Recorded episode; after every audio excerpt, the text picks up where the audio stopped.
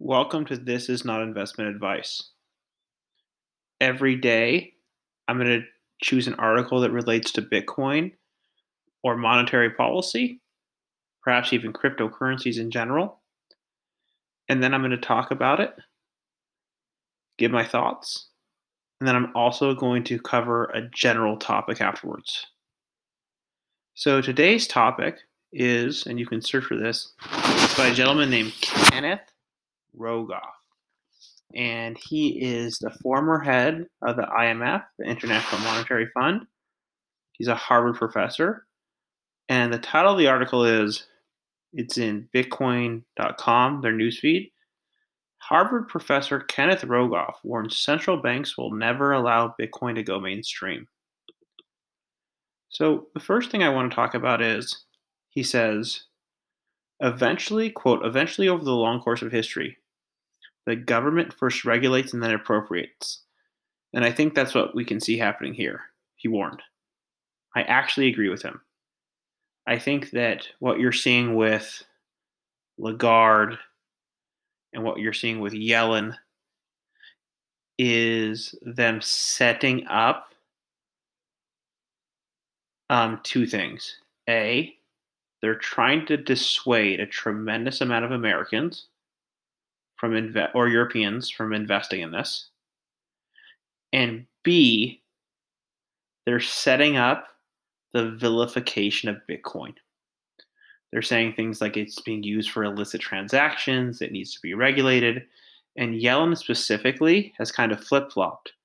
And I think she's probably getting a lot of pressure um, from people to put pressure on Bitcoin. So I think she is dropping the breadcrumbs and is kind of setting the stage.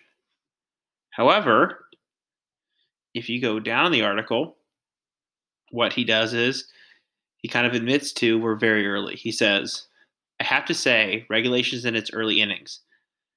If there is no final use for Bitcoin, and I don't think there's going to be, then ultimately this bubble will pop, but it could take a decade. So this means that even someone who he is very anti Bitcoin as a use case, he thinks that we're very early and this could take a long time. Um, I, I also want to comment that I don't think Bitcoin can be banned. And the reason is it's already too far. Could it have been banned before? Maybe. But if you would ban Bitcoin right now, you would refa- you would affect multiple Americans 401ks because a lot of those people own S&P 500 funds which own Tesla. So you'd be you'd have some huge pushback. Um, there's also ETFs getting getting you know set up, and so I think maybe the way to look at this is the government's trying to slow Bitcoin down because if they they fear that if it really takes off, it could cause a loss of confidence in their currency. Um, as we go through the article, he says, as it really starts to compete with ordinary fiat currencies, government currencies, I think they'll clamp down on it like a ton of bricks. They are not going to allow that to happen. So, so a few things. Um, I think this guy misunderstands why people are in Bitcoin. Yes, Bitcoin was initially used as a payment method. I do not believe that's why most people are investing in Bitcoin now. Gold was used as a payment method. That's not why people are investing in gold now. Um, no one's taking a gold bar because they think we're going back to exchanging gold for fucking food. Um, I, I think that he really, really misunderstands why people are in this, which is a positive thing. Um, one thing that I think is true is that as Bitcoin grows, and I don't know what level it grows to, but as it grows to maybe two trillion or three trillion, I, I think the government's going to be very. There's a lot of people within the government that lash out at it. But the greatest thing is, um, we don't live in a uh, dictatorship where one person makes decisions. Um, as we go down, um, He said, "I don't think regulating at all regulating is all that difficult. I think there's been a hesitation to move too quickly because there's been a lot of innovation in the cryptocurrency space, and governments want to allow that to proceed." Um, number one, it's already been regulated. I think this is from like his scholarly point of view. Um, I do think that governments are trying to figure out uh, how to regulate it. Ironically, uh, if governments would just focus on having a balanced budget, not printing money, and not in, not intervening in every market, Bitcoin would probably go away. So if the government actually just left things alone, uh, it would go away. Bitcoin is a reaction to a problem; it's not the source of the problem. Uh, so here's the funniest part to me, or not funniest, but most interesting. Quote, but make no mistake, the governments need to retain control over taxation, controlling crime, etc. Uh, I, I don't think the government can retain control over controlling crime. Um, I actually think they're driving crime higher by inequality due to their monetary policies. Taxation, that's fine. Uh, they mean to maintain control over the unit of account, the currency once again, I think this guy misunderstands what really why people are in Bitcoin. Um, and I think that that's actually a really good thing because there's a lot. Uh, I think Bitcoin Bitcoin prospers with a bit of government incompetence. Um, the one thing that's really interesting to me that I want to talk about is in part of the articles, he says zero interest rates can produce a lot of funny asset valuations. And so I think he's you're starting to see him admit, and people in his position admit that the government is part of the problem. And I started to see this recently where people have said, well, yes, we're, we're, we're, we are causing, you know, these zero interest rates and these policies can kind of, they're finally copping to it because if a house is going up 10, 20% a year, you kind of have to admit you're part of the problem. Um, I don't know if this is the beginning or just a one off, but it seems that I've seen this on more and more people in the academic community talk about this. Um, and we're talking about funny asset valuations. I want to go to value. And so, you know, if you're in Bitcoin right now, uh, if you were in Bitcoin two weeks ago, you were feeling really good, especially if you owned Grayscale. And now, myself included, you do not feel good. Um, it has been a wild whipsaw ride. Um, and so I think what we want to talk about to me is value and the perceived false idea of stable value.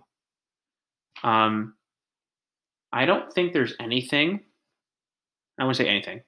I think there's a real lack of things, of items that have stable value real estate over the last 10 years has been highly unstable. Um, bonds have been highly unstable in their fluctuations. Stock market's definitely been unstable. Um, so gold has been unstable. There's nothing that's kind of held its value just at like the same, you know, maybe plus 2% a year or 3%. It, it's been very fluctuating. And so I think what Bitcoin is going right now is people are trying to figure out the value of the Bitcoin network. And I actually think it's unbelievably remarkable that in 12 years, Bitcoin has come to this value, number one, had this many supporters in 12 years, but has started to somewhat stabilize.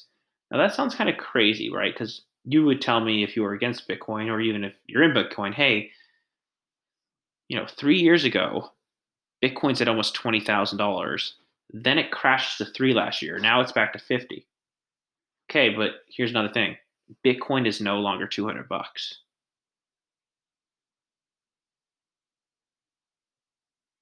You know, think about that.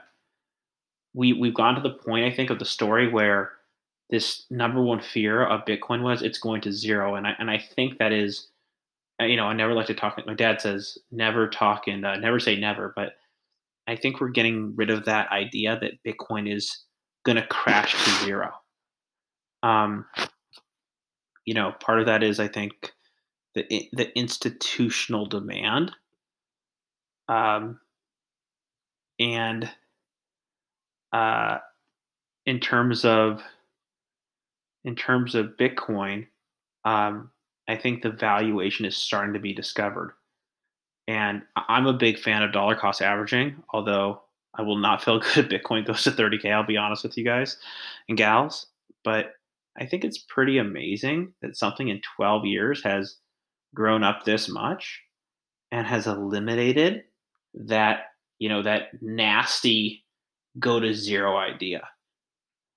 Um, in terms of the value, and to continue this thought, I think my thought really goes to the value of the network. What is, you know, people talk about Bitcoin's price, and it's always price, price, price, price.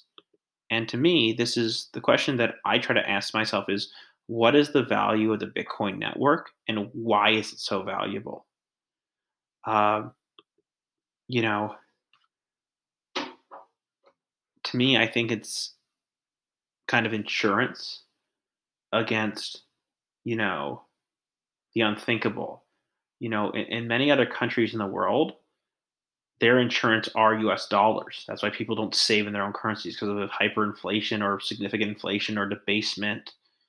Um, but now, even for the developed world, it's not that we're necessarily going to go into hyperinflation or inflation, but it's becoming a real possibility. And I think with, you know, if there's really significant inflation, you know, um, not to get too sidetracked here, I think most people are thinking, hey, the, the Fed's not going to be able to raise rates to 5 6%. They can't do that. They won't do that. Not can't, they won't do that. And so I think people are trying to say, hey, there, there is a possibility we live in a world where prices go up, but wages stay the same, aka your savings account goes to goes to crap. And so I think we're now in the situation where we are kind of, you know, in terms of value, if you're a Bitcoiner or, you know, or even if you're in crypto, what is the value of the space? And more importantly, why is it valuable? Um, for me, I think it's insurance against one of the big central banks doing something crazy or whatever it takes. You know, one of the examples that I give is, you know, what happens if COVID comes back? Let's say COVID comes back and even people that have vaccines get sick. Will they shut down again? You know, I'm thinking, you know, like, like, and don't dismiss that, right? What if that happens? What if there's a bond market crash and the government has to step in and they have to print enormous amounts of money? And so, to me, you know, value is kind of what we all agree on. And so, I think what you're seeing is a small amount of people, mm-hmm. very, very tiny, are starting to agree that Bitcoin has value. You're not seeing Johnson and Johnson buy Bitcoin. You're seeing Tesla, Square, MicroStrategy. I think these are people that are more kind of on the fringe companies pushing the envelope. But it's graduated from value being discussed at a coffee shop to a publicly traded company. And it's very, very interesting on how human beings determine value because it can be highly fluctuating. So I hope you enjoyed my first podcast. Um, I'll do another episode in the very near future. And uh, thanks again.